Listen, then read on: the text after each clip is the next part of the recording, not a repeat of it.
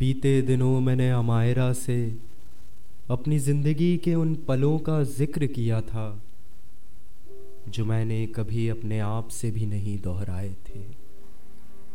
मेरी पूर्व प्रेमिका, जिसे मैंने प्रेम में जाने दिया था, वो भी उन पलों के साए में कभी नहीं आई थी। मैं ये सवाल पिछले कुछ दिनों से अपने आप से पूछे जा रहा हूँ। आखिर अमायरा ही क्यों? उसे तो मुझसे प्रेम भी नहीं है। हालाँकि वो इस बात से अनजान नहीं कि मेरा प्रेम उसके लिए अंगड़ाई ले चुका है। परंतु उसके प्रेम में मेरा अभी तक ज़िक्र नहीं हुआ था। इसलिए यह सवाल मेरे भीतर टीस बनकर चुभने लगा।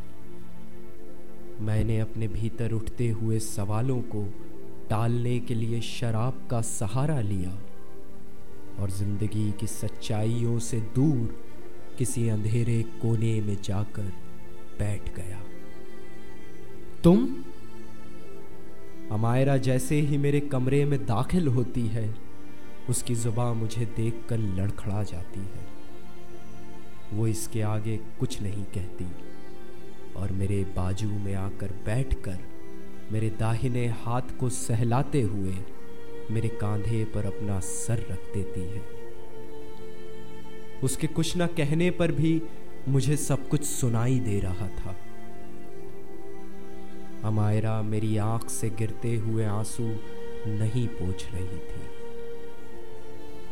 ये वही आँसू थे जो मेरे दाहिने हाथ पर गुदे मेरी पूर्व प्रेमिका माया के नाम पर उसके चले जाने के बाद गिरा करते थे।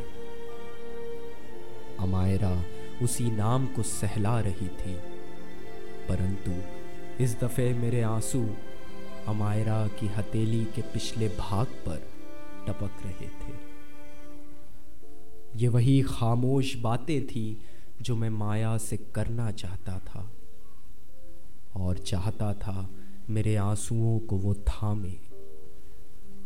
आंसुओं को थामने वाला आपके दुख को खत्म नहीं करता, बल्कि उन्हें सहेजता है।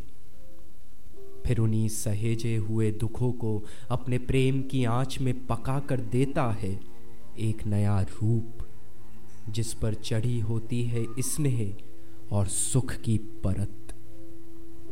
ठीक उसी तरह जिस तरह मेरे जीवन में माया के बाद चढ़ाई थी, अमायरा ने अपने प्रेम की परत। आंसुओं को पोषने वाला खत्म करता है आपका दुख, परंतु नहीं दे पाता है वो गुजरा हुआ पल।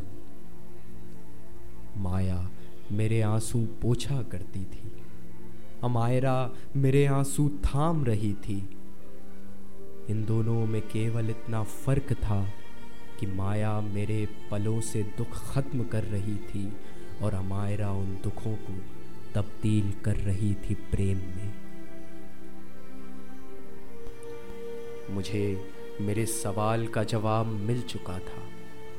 मैंने अमायरा की ओर देखा, उसके माथे पर चुंबन देते हुए उसे पूछा, मेरे साथ अपना जीवन व्यतीत करोगी।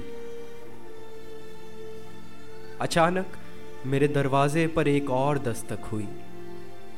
मैंने खुद को समेटा और दरवाज़ा खोला। वहाँ कोई नहीं था।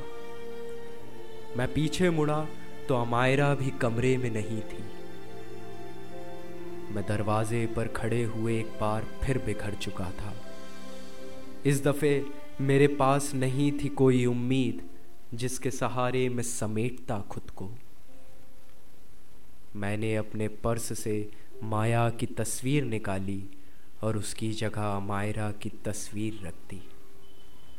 उस तस्वीर के पीछे वही सवाल लिखा था, जिसका जवाब अमायरा ने मुझे नहीं दिया था। परंतु वो सवाल धुंधला गया था।